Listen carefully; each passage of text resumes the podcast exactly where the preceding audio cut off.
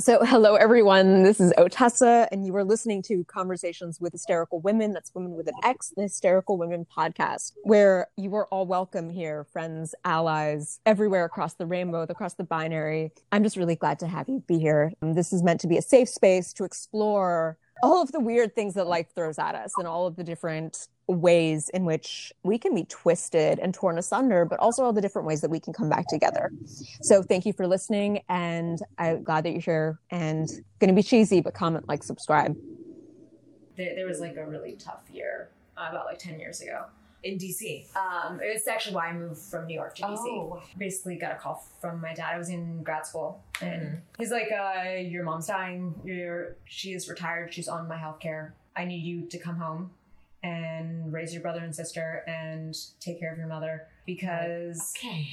I can't retire because otherwise she won't have insurance and we can't afford any of the medical treatments. Also, your brother and sister are going to go to college at the same time because they're twins. So, I all of a sudden in grad school came down here, moved, finished my thesis, was caring for my brother and sister, was caring for my mother, was working a job all at the same time. And my mother actually ended up bouncing back and living another 10 years. But during that time, I was losing my hair. And I was I was like, I'm going bald. I Yeah. this is like female baldness. Like this like my hair is falling out. It's a lot to take on. And um and then of course went on WebMD.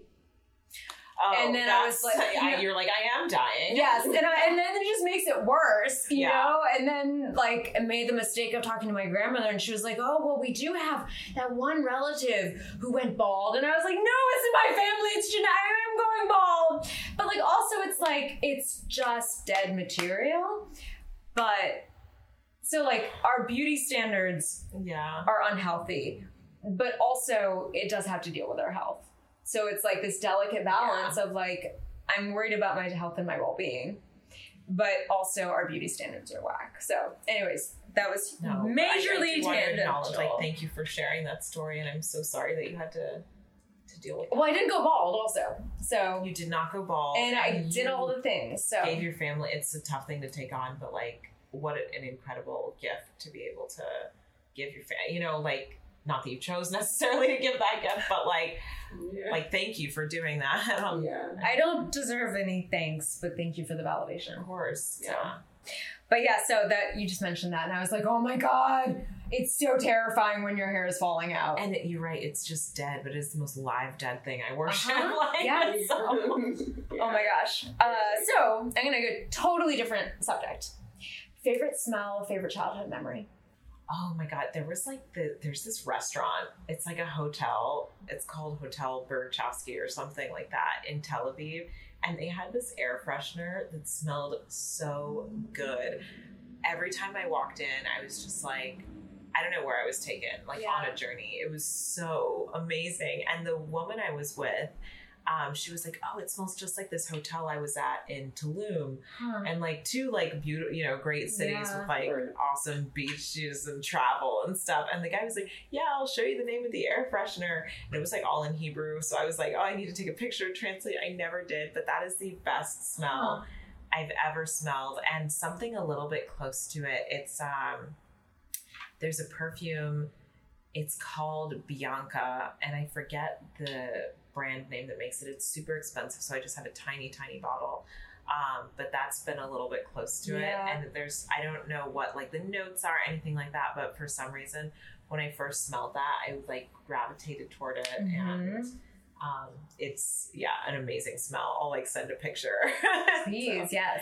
but i also whenever i smell for some reason this is kind of embarrassing but tommy girl it brings me back to like yeah like middle school and Yeah. i was Yes. it was like Tommy Girl and Clinique Happy. I can smell both of those.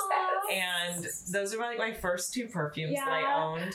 And you know, um, I think I was like really happy in that seventh, sixth, seventh, eighth grade area, like middle school, and there were like some things going right in my life, and that scent brings me back to that Yeah. time and it's such a like I, I don't know if I could wear that scent now, but I wonder if I did if I would have all of the like you know confidence and happiness of seventh grade me. Right? I should try it. People will be like, "Are you wearing Tommy girl. That was my scent, like first, like eighth, ninth grade Tommy girl. Yes, Clinique yes. Happy, yeah. That was everyone's like first perfume and Clinique Happy. Unfortunately, like both of those scents just like went off as soon as you like put them on, so you'd end up buying like a ton. But Mhm. it was it was really good, and I think favorite childhood memory. I don't know if like one sticks out. I don't know if one sticks out in particular. I have like series. There's something I so like I was saying before that I had kind of a tough childhood. My mom is, you know, sick now and like has some like undiagnosed mental illness. And we had a very like hard childhood, even though I'm confident she did the best that she could. And there were periods we were in foster care and different things like that and on food stamps. But she used to give us um like for holidays, uh, we celebrated Christmas and Hanukkah and you know birthdays and things. And she would always try to buy my brother and i each a present. Like she never wanted one to feel jealous or either of us to feel like one was more important than the other. And i always really appreciate that. And i'll always remember her face like when she would give a gift and it would be like early like before the holiday or before birthday she would just get so excited it would actually never be something we wanted or ever expressed interest in getting but like the, the thought behind it Yeah. that she would always look so excited and she had this like big smile on her face and it was like like I always knew that sh no matter what she said or did like she really loved us and times like that were really like you're like I know that my mom loves me because she's like so excited to like she thought about me when she got this random thing that I never asked for and she's really excited to give it so I I'll always remember that like Yeah. no matter what I always think about that it's a good memory Okay. Now we're gonna go the opposite direction, and if it makes it easier, uh, so this is about triggers. Mm. So Diana knows. Diana actually, it's hard to like. I could tell you some of my triggers, but Diana knows like more of my triggers than I do because Diana has to deal with me. Yeah. So like tell me my trigger yeah, so like if if you, if if you don't want to do this question, we don't have to. Um, or I can go first if that makes you feel better. sure Okay. yeah you go first Okay, so uh, Diana pointed out, and this is one that sadly, when it's you, you don't have the benefit of objectivity. Um, how did you phrase it? It's about wasting time. So yeah, you really, when time is wasted and you've done something that you realize you didn't have to do, that just really kind of takes you off. Yeah. And then I'm like, and there were three of us working on this, and that's three times this, and then that's equal to this, and we could have been doing it this in this order of operations. And that, yeah, that gets super triggered about that. Yeah. And then there's a point where I need to stop and just be like, okay, that happened. So, Otessa, order of operations, like, okay, so this happened. Don't anxiety loop and waste more time yeah because I do that, you know, that's that's bad. I, I get triggered in that way. We're all anxiety loop, and it's like I can do one loop and then it's processing. Yeah. But if I keep going, Loop no good, no good. over. Gotta Wow, okay. stop. and that's where it starts Yeah. Another trigger is where are you from? No, where are you from? Really? really from what, what are you What? Are, yeah, Yeah. American. No, no, no. What are you really? yeah And I'm like, do you, what? those. Do you, do you want my entire 23andMe? Is this like Trump and Elizabeth Warren? Like, yeah yeah yeah you know, like I and then totally well you don't look enough one. like that or like oh really you know and i'm just i don't know why it bothers me so much and actually one time that i got really triggered about this and it's funny because i was with a white passing mexican who had mental health issues regardless and we were in annapolis and a stranger just came up just didn't know this person stranger just walked straight up to me and said you know, where where are you from? And I was like, wow like yeah, and like I was Yeah. like, not like hi, how are you, or you know, or like anything, just yeah. And I was like, uh, from the area. And he's like, no, no, where are you from, really? And I was like, no, really from the area. I'm American. And he's like, no, what are you really? So this man, he was like, no, no, no, really. And I was like, no, no, from the area. I'm like, I'm American. No, no, no, really, really, where are you from? And I was like, no, I'm I'm really American. And then I just proceeded to like keep walking because I didn't know this person, right? And it, I was like, this is a little bit odd. And this was like, the political climate was people were feeling uncomfortable. This was not too long ago. and we were walking away, and the white passing Mexican, his Mexican family had feelings about that, right? Mhm. This is like blonde haired, blue eyed, but Mexican. Mhm. Turns to me and says, Why are you such a, excuse my language, I know you don't like this language, but this is a direct quote. Mhm. Why are you such a fucking pussy that you just passed? You just passed right there. You just white passed. And it's like, why don't you just tell them where you're from? And I was like, you do realize that Iran is not an MFN, right? So things that are considered stereotypes or prejudice or racism when it comes to a country that is not an MFN, that's actually considered potentially homeland security. Why do you have to even answer that question? And why and also why do I owe a stranger An explanation. an of- explanation of my lineage and my genomics? That makes you know? Is this person is, is this a, fr- a family friend or who's this person? The- Uh, a bad news bearers person. that is so. Eh, but it wasn't yeah and i was like yeah why are you such a fucking pussy why did you just white pass why are you ashamed of admitting what you are You're not ashamed. It's none, it's none of the person's business. i'm just like why would a stranger come up to me and ask me like a pointed question at a time that things are politically weird you know and it wasn't until afterwards that i was like wait a second Sorry about that. pot calling kettle black this guy's a white passing mexican and also it is weird if a stranger approaches you and wants to know your ethnicity Yes. immediately And like you, right have, you have no responsibility to interact with that person or respond Yeah. to that at all. yeah, it's none of his business. um None of his business. yeah. Yeah. but it also comes into like so there with my family being like lots of different things there's a lot of like you look like the other side of the family you look like the other side of the family and then not really i'm like there's an element of body dysmorphia like i don't know what i look like i don't know where to sit like generally speaking friends were latin because Mm-hmm. i guess i look like them and they were just and they're like oh we thought you were oh you're not we should have known by your name but you look like us you're one of us Yeah. but I'm like, I don't know what I look like. I truly do not know what I look like. And anyway, so that that there are like weird things there, which are so first world problems. Like, but anyways, so that's a trigger It's so when someone's like, though. Like, "What are you really?" Yeah. So that's a trigger for me. Time wasted, me forgetting to eat lunch and getting hangry. Woo. Oh, yeah, you don't want to see me like that. It is bad. So those are some of my triggers. I will say just on that, and I it, I know it opens up a much larger conversation. Yes. The what are you? I'm sure we've all had that. What are you like? And sometimes people too, they'll follow it up like if they can see that you know if I haven't had Botox, my face is like, what the hell are they talking about? They'll be, oh, it's because you're pretty. Like there's like a cop out there, and you're like. First of all, like no, that's not why you ask. But I always get the sense that people need to know like your racial ethnicity that they feel like they need that to continue the interaction like right. because that will color like how they Mhm. communicate with you. And i just think it's so it's so strange and it's so unfair. And it just yeah. And i also think that when people ask like what are you? or like what's your mom? What's your dad? all this stuff that like it can potentially open up it's like the emotional labor that it like Yeah. opens up like a tough conversation or maybe like painful memories maybe that like you don't necessarily want to have with a stranger that you just met on the streets like Yeah.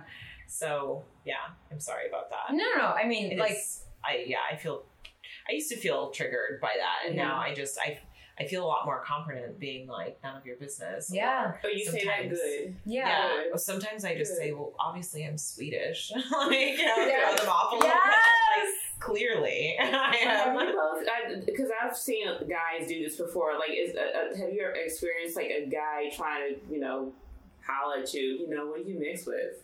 oh Yes. yeah, the because a lot of guys uh, they, All they just the oh, what time. do you mix with? Yeah. Yeah. And the funny thing is like no matter what I say, it's like not a satisfying answer for those people because they want me to say like Brazilian or something like that. And I'm like, no, I'm like, you know, black and white and X, Y, and Z. And they'll be like, no, you're not like this or you're not that. And it's like, oh, okay.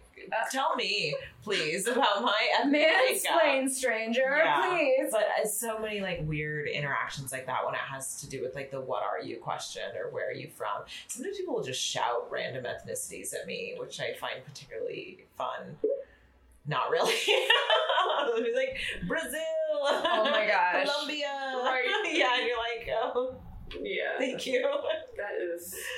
Although there was a piece of me that, like, when I get, uh, like, somebody assumes that I am Latin, and I'm sure it has to do with all these stereotypes about, like, Latin women being good at dancing and X, Y, and Z. I'm kind of like, oh, yeah. Or someone's like, you're a beautiful black woman. I'm like, thank you. you know, but I that's also weird. I'm like sometimes I'm like oh, I like I, I aspire to be more of like a you know a better dancer Yeah. or like more like self assured. So thank you for that shout out. Yeah, I'm not going to sleep with you, but you know. So I have something to admit, and this is the first time I'm ever admitting this, but this is such a comfortable uh, atmosphere. This conversation is so important. I've actually been on the opposite end of the spectrum, and, and a friend, uh, me and a friend had this conversation over the weekend, and um, coming up and just seeing what that image of beauty is supposed to look like, and us being black women, especially women of you know considered darker complexion, there have been a few times in my life where I've been asked that. What are I don't I'm, I don't consider myself like I don't look biracial, but some people have asked me like, "What are you?" Especially if my hair is straight and really good, Mhm. and I thought I took that as a compliment. And I know I shouldn't Yeah. think that way, but that's just because to show how how how much of an effect the media has played How deeply And- and ingrained. because to me it's yeah. like oh i look mixed like that's awesome like that's like i, I thought that that was a compliment because i was like wow yeah, so it's just it's just so interesting to, to just wow yeah it's so internalized. Yeah. yeah I oh like there was a conversation actually like I can't remember what news outlet produced this, but I saw it on Facebook and it was like who was it? It was a an actress who's like light skinned black woman and she said like I shouldn't she she was offered a role in Black Panther Mhm. and she turned it down and said like a darker a woman of darker complexion should play this like i don't need to like occupy this Mhm. space and it opened up a larger conversation around like light skin privilege in like the black community Mhm. and it's so true and I, I never like i feel and more so when i moved to dc and i was like oh i actually get to be around like more people of color because seattle was like pretty homogenous at least when i was growing up and i was like i feel more black and like that's a part of my identity that i really want to rock and i'm really proud of and to like understand and admit like where the privilege comes from and i think when you see like Beyonce, somehow like the voice of black women, even though she has like the tiniest nose I've ever seen in my life, and like, you know, straight wigs and really light skin, and like how that becomes like the symbol of the black community versus like, I mean, and I guess like there is no like you can't paint like right. Black Americans with a broad brush, like this is the complexion or this is what your nose should look like and this is what your hair should Very look like, but like the overwhelming majority is like light skin with like white features Mm-hmm. and told that this is a beautiful black woman. Also, everyone says Beyonce's thick, like she's still like pretty lean too, you know. Where it's like it's like the features are not like tr- traditionally. I, I guess again, no traditionally because it's all across the board, yeah. but that is Yeah. something that you, as someone who is in that category, that's it's hard to think about and hard to talk about, but it's like we need to we need to examine and unpack that because it is Mhm. you know we think about like the little girls growing up today and like what kind of worldview Mhm. that shapes you know Yeah. yeah yeah so true. it's a good so i think it goes without saying the what are you question also triggers Yeah. me yeah and, yeah and forces you Yeah. to think about some aspects of your own racial identity that might be particularly painful it's not relevant usually to the conversation the people Yeah. who ask that Because- yeah people who don't need to ask it are the people i'm close to who know like my the story of my family and my background you know right so it just yeah i hate that question Any other triggers? I think my my partner could probably better answer this one. Yeah. I know he, he It's knows all the triggers. yeah, and probably some that I would be like, I don't have that. But um yeah, the I wouldn't say the what are you question makes me mad, but I definitely get like a visceral, like uncomfortable feeling with that. And I mean that's why I started you don't look Jewish.com because I was tired of getting told you don't look like my image of X or what are you doing here in a synagogue Mm, in a Jewish space because we are white. This is a white, you know, like those kinds of things. That has since changed a lot, thank goodness.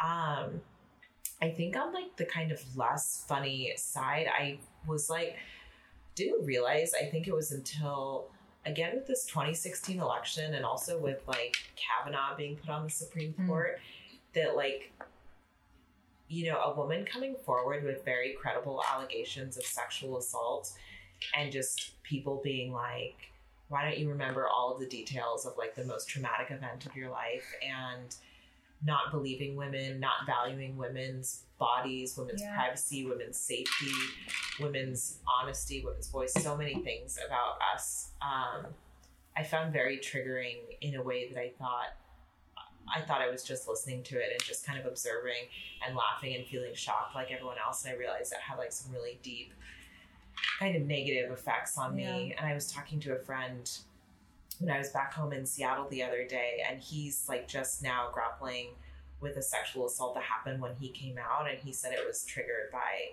uh, watching those hearings and Yeah. Dr. Blasey Ford and Kavanaugh. And yeah, I didn't realize that that would have such a deep effect on me, but then I lost a huge chunk of hair and was feeling super down during those periods and thinking a lot about those subjects. So that's really triggering. I'm sure I have so many other triggers that I just wouldn't be able to identify. That's just like two that I'm particularly, yeah. So laughing, if I, you know, on a lighter side, laughing trigger. If I laugh too hard, I will pee. But, yeah. Great. I also I really like it when people laugh and then snort. I find it one of Oh, the most heartwarming things ever. Thank you. Because you know that, that. it's like a real laugh. Yeah, Like, seriously. Yeah. And I'm just gonna say something about Kavanaugh and all of that. I, there was part of that narrative that really got to me, um, and it was the where is the due process? Like, if we believe women, then it's guilty before innocent. And then finally, I got to this point. I was like meditating really deep on it, and I was like, wait a second, the due process goes both ways. So that means that the woman's allegations that she is also innocent before proven guilty. Yeah. So how come it means that she's guilty of lying? Yeah, Like- absolutely. If you know, like if if we're really gonna go with this due process thing, then that means that you believe her exactly. until you prove that she is a liar. It doesn't just go the oh now every man is no, it's like no so you have to believe her until really good and point. underreporting is very very real um and that's a problem That's something. I mean, I I feel like I thought about it in so many different ways, and I hadn't thought about that piece of it. So thank you for that. so that triggers me like, uh, yeah, because i'm like due process goes Yeah. because it is like I- the simple courage for you know Dr. Blasey Ford, uh, Anita Hill, like all of these women, like. I can't even remember the name of the most recent woman who, you know because there are so the many? There Yeah. are so many. Um, there are more women, you know, with the credible allegation that we have running for Democratic Oh, president, God. which is a huge which is insane. Yeah but like uh you know the courage to come forward like yeah. that just that act alone takes such an incredible amount of courage. And whistleblowers are not they are vilified. Whistleblowers are absolutely vilified Yeah. so like if you're gonna do it it's you don't you don't get fame you don't get like no you are vilified. Yeah. So you were doing it because most likely it happened and it's important and you don't want it to happen moving forward yeah so you're paying that forward i mean when you think about I, I'm thinking this week too about like, and they're all like tied in the same circle of friends together, like this Epstein guy, and how much he got away with over the years. And he was like protected by powerful men and some powerful women as well. And like the courage that these, the most recent women had to come forward. I mean, women have come forward like against him throughout the years, which we're now finding out. But like most recently, like I would be scared shitless because this guy has like some powerful people around him Mhm. and they're putting their reputations on the line. yeah I think describing sexual assault allegations in such a public forum is also probably traumatic. So, no, thank you for sharing that. But those things have been like really triggering. yeah So, and another reason why I'm just like, God, we need to get like more women in office. And uh, I guess I think women will have a different approach to these stories and to handling these things, both in like the public narrative sense, but also in like the legislative sense. Absolutely. yeah so this is kind of off topic but It's I don't okay. think I've We're ever like, I don't think I've ever shared Yeah. This story before, but our um, looking for kindergartens. Um, and this is like in the 80s when everyone was like, diversity, when diversity first became a buzzword. And we're like, we want diversity.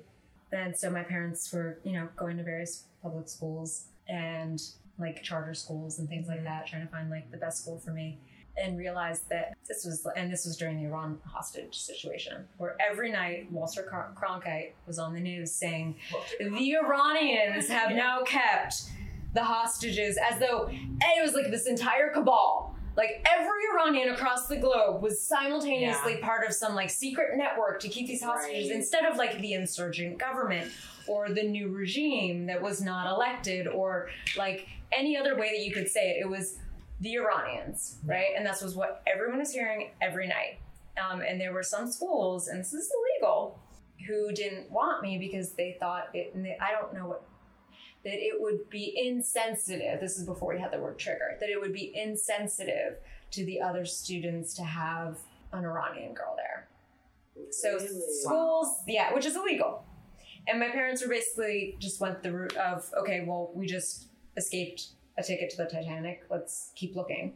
Ended up going to a Quaker school that they had to pay for. So less self care because they wanted me to be safe. But even then, I remember, uh, and this, I can't remember, it, there was like, the Walter Cronkite thing did not help. And there was one point when, um, like, because of that and because of the hostage situation on the playground, like I was being bullied and like kids were hurting me and they were like rocks or whatever. And I remember I came home and I remember what my dad said. And I apologize if this is like un- Mm-hmm. I've literally never We're shared a a story. space. But my dad said, You think you have it bad. Just be glad that you were not black in America. He was like, You have it better. You've never, like, we've never been lynched here, never been slaves here. Some kids threw rocks at you. You're going to have a way easier time than other people, and don't forget that. And that was How did you feel initially when, when you heard that? like terrified. You know, because it's like scary to have kids throw rocks at you because of something that Walter Cronkite's been saying every Yeah. night, and then realizing that like you're actually privileged. That like, you know, that you thought it was a bad day, but like you're actually lucky. Yeah. I mean, that's I, it's kind of amazing that he said that with like the experience he had gone through, and just like I think that that whole narrative sometimes is hard to grasp, especially for first generations who've like gone through so much themselves. You know, their own stories of of suffering and trauma, but at the same time too, I I do think that like suffering is it's really important to understand these narratives and what other people face but it's still relative to you, right? So that like at the time, getting rocks thrown at you on the playground is like traumatic for anybody, Absolutely. right? But Like, it's also it's like it's important to have that un- like, Like, yes, that this sucked. understanding he gave you.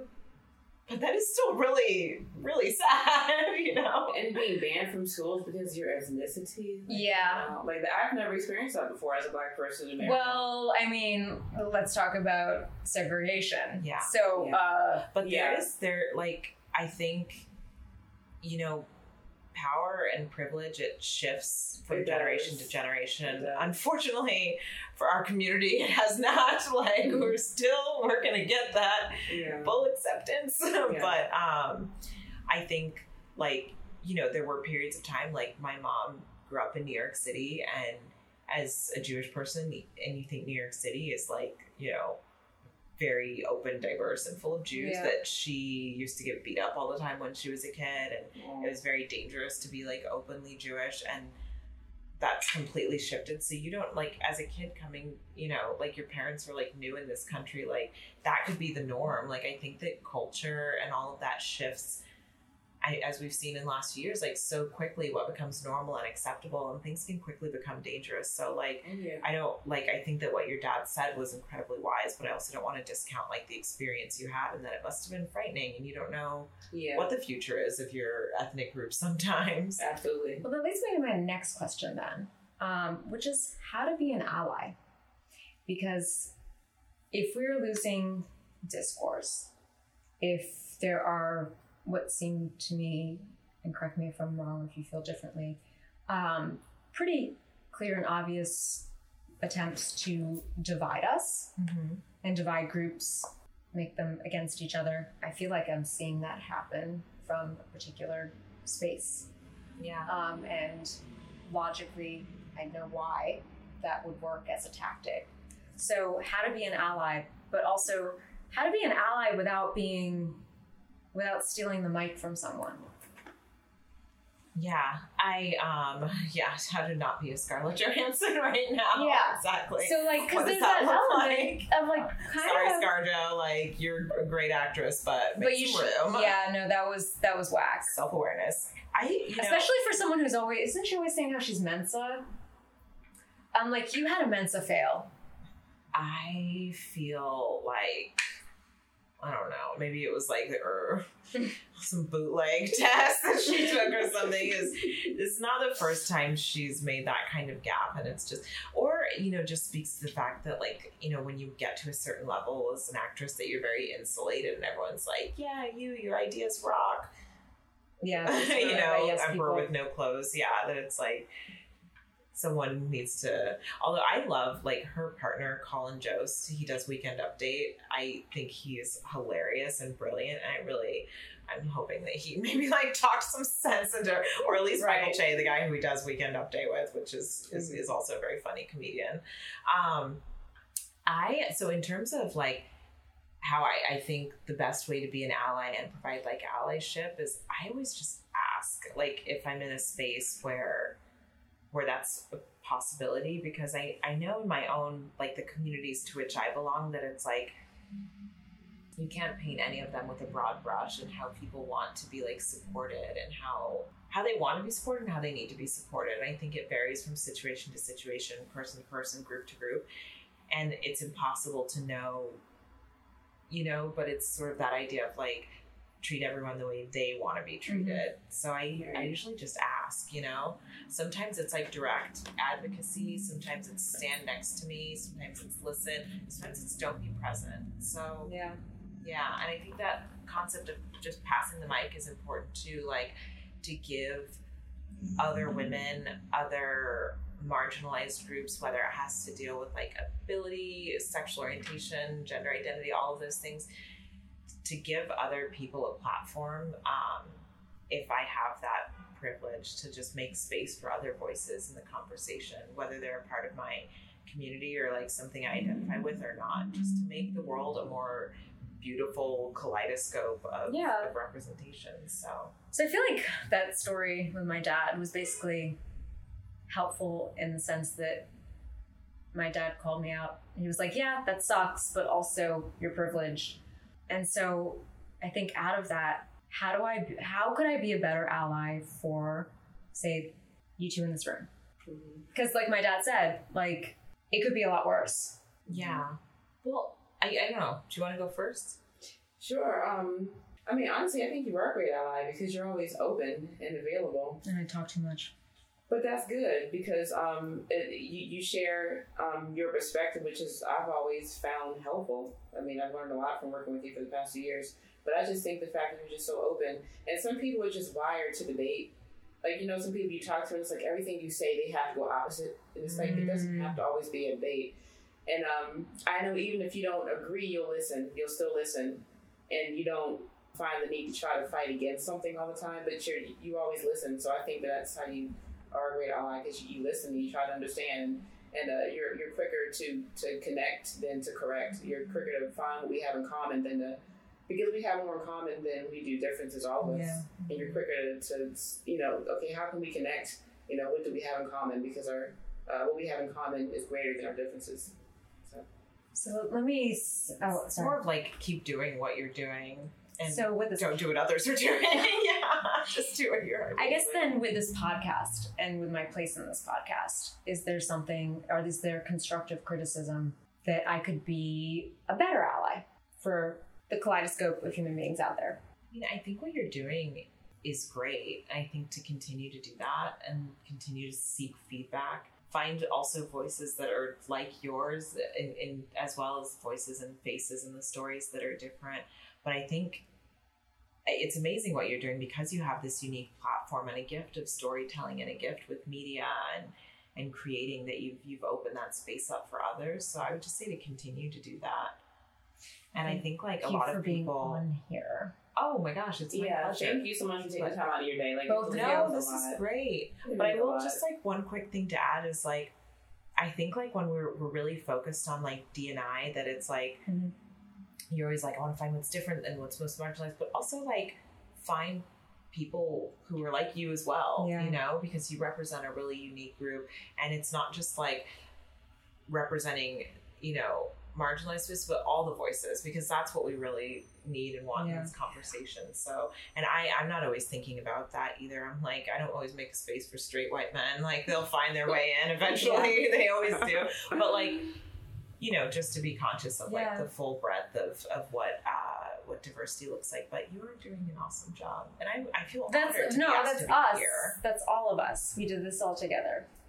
Thank you. So Yeah, thank you for being a part of it. Yeah. It's- this is really this is awesome. I feel honored to even be like asked to to be a part of it. Oh, so thank thank you. you. Thank you. Thank you. So here's hoping that we get a really awesome strategic partnership so that we can do this on a greater and reach more people. Yes. Yeah. So yes, yes. yeah, and, and if you have any advice for us about that, we would be grateful to hear that. Partnerships. Are you on like the um like there are all these just and I hate like sometimes like I'll recommend like oh it's like a a pitch or like this fellowship or something and it puts a lot of work on creators to like do Mhm. those applications but have you been sent any of those or people We're How do you working on it. Yeah, we're working on it. Uh, Spotify just started its own exclusive um, podcast studios, and like I think that would be a great space to get in because that's actually they have the reach, they now have the infrastructure, and it's actually a revenue generating that's platform, awesome yeah which I think podcasting really needs. yeah So that's like that would be the north but the star. commercials are really where they get like a little money right or does that just sustain really them Interesting is that apparently in the last year in the millennial demographic, Yeah. which like always don't even get me started, because like generally speaking, a generation is twenty years, and when they talk about millennials, it's like all the children of the baby boomers, so like the echo like- boomers. Yeah. And it's like it's Yeah. forty years, like everyone from forty years, and I'm like, that's not a. But then Gen Z gets like their own, and it's like You we're know- lumped with all these like Yeah. But anyway, so millennials um, in the last year were going to Spotify four times as frequently for podcasts as they were for music. And Spotify suddenly realized we're not a music platform, yeah. we're a podcasting platform. So they're making some changes. So that's why I think like getting in there would be good or doing had like a fellowship a few years ago where it was like they were just giving money to like creators. okay, so we need to look, Yeah. go a little bit deeper into our options. But there are a few different things for like I'll keep my ears out because I I've uh, heard of a few things. I just like I wasn't thinking of like the startup podcast Yeah. space, so it didn't speak to me yet. But I'm gonna like go through like, and I get sent a lot of different things like that for like startups and stuff. So I'll keep yeah. Thank you. But at least for storage, like I can Yeah. hook up with credits if you want to put it on like Thank AWS. you. yeah. Sweet. Thank you. As long as I'm like in this role, Sweet. Yeah. So there's one last question, and this is it's kind of like the general like what are your social media handles where would you like people to find you but i want to couch this instead with the where would you like people to find you or interact with you but how or where would you like them to find you and interact with you in a way that helps dial down the work life balance stress and helps dial down the emotional labor. So not like, here's all of my information. Now everyone who's going to listen is like, hey, can I get a job? Mm. Like, how would you like people to interact with you in a way that dials down that work life balance that is impossible? Oh, I would like people to interact with me when I'm the paid keynote speaker at conferences, but that's not really happening right now. So we'll table that for Okay, wait. So For now. paid, yeah. So reach out with inquiries for speaker paid engagements speaking engagements. Um, I through LinkedIn. You know, okay, so I get a lot of LinkedIn requests and I accept all of them and I get way too many messages and I don't keep up with them. Most of them are from people who are looking for jobs.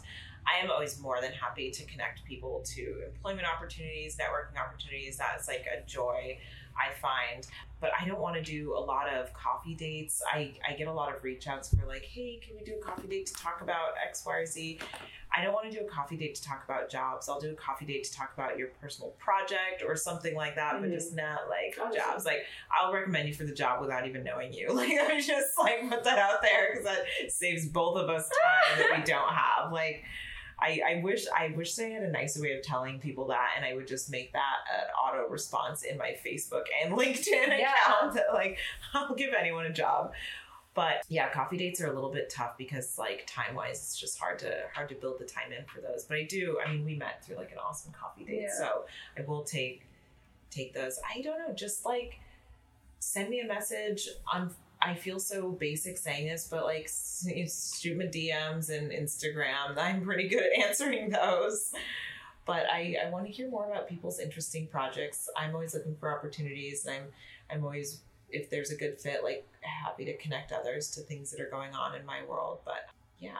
So, what is your Instagram handle? Oh, so my Instagram handle is uh, at Tatty Foes. That's my like Twitter, Instagram, pretty much everything. It's like at Tatty Foes for all social media. It was my nickname in high school. Tatty Foes is fatty toes because I have like really bizarre looking feet, which are sitting on this pillow. They're not pedicured right now. My toes. Wait, they totally are. my toes are incredibly fat. Like I've been to like the doctor's office and they're like, "Oh my god, your feet are so swollen," and I'm like, "Yeah, no, this is uh, normal." so everything I eat goes to my feet. It's so weird. They look like Flintstone feet. But yeah, so tatty foes for fatty toes. Oh my god. Well, hilarious. first of all, there's like, do your feet support your weight? Can you More walk than on them? enough.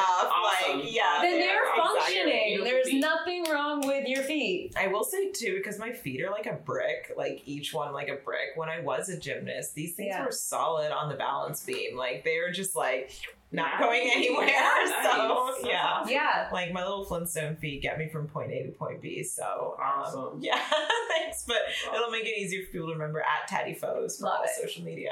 Perfect. Did I ask you to ask me a question that makes me uncomfortable? Oh my god, um, that is a really tough. Okay, yeah. Are you um are you okay right now? Are you like health health wise? So, actually, I just got some good news yesterday. I was having, uh, yeah, I was having a cancer scare. And yesterday, um, had a whole bunch of appointments, a whole slew of appointments. And first one came back with, yeah, this is weird, but seems fine. Keep an eye on it. Um, the other thing was, this is stress induced. We think we know what it is. Here's a new medication. And the other one was, surprise, it's benign, you don't have cancer. So, uh, health is good. Health is good. Went through went through like a rough time. Having some family stressors as a result of the loss of my mother and like the dynamics and the dealing with the estate, and then Gosh, still trying to work while dealing with that is something that I'm figuring out. But shout out to my therapist, who was amazing, and also my friends. And talking about stuff like this really helps. good. Really helps. So I think that given the circumstances, and especially given the news that I got yesterday, I am happy to be alive. Good. I am very I'm happy happy, to you're be alive. alive. I'm happy that you were both alive. Yes. So yeah, life is life is life. Yes. But like I am very Life glad to be here, you know? Oh, yeah, you're full Yeah. of gratitude. That's good.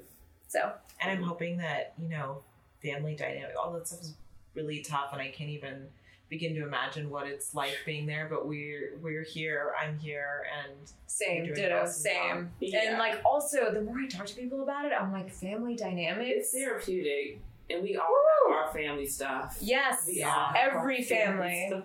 it really it's like the the things that you come out with and say like this is difficult i'm gonna have a moment where i think this is crazy i'm gonna be vulnerable people like that resonates Yeah. you're like oh, i'm not alone Exactly. so yeah. Yeah. yeah. yeah And that's that's amazing because you're like scared. You're like, I'm, I'm gonna be a freak, and then instead everyone chimes in and they're like, Yeah. Welcome oh, to the club. yeah, and I'm like, oh my god, yeah thank you. like people Yes. i've learned a lot from like i mean multimedia has opened up the world like connectivity the internet all of that of course has been great podcasts too like i'm like listening to like relationship advice Yeah. podcasts. Like my news comes from there. I, there was an interview with Megan Rapinoe the other day, and she was like, "I don't listen to music before games anymore. I listen to podcasts. Mm. Like podcasts get me amped up.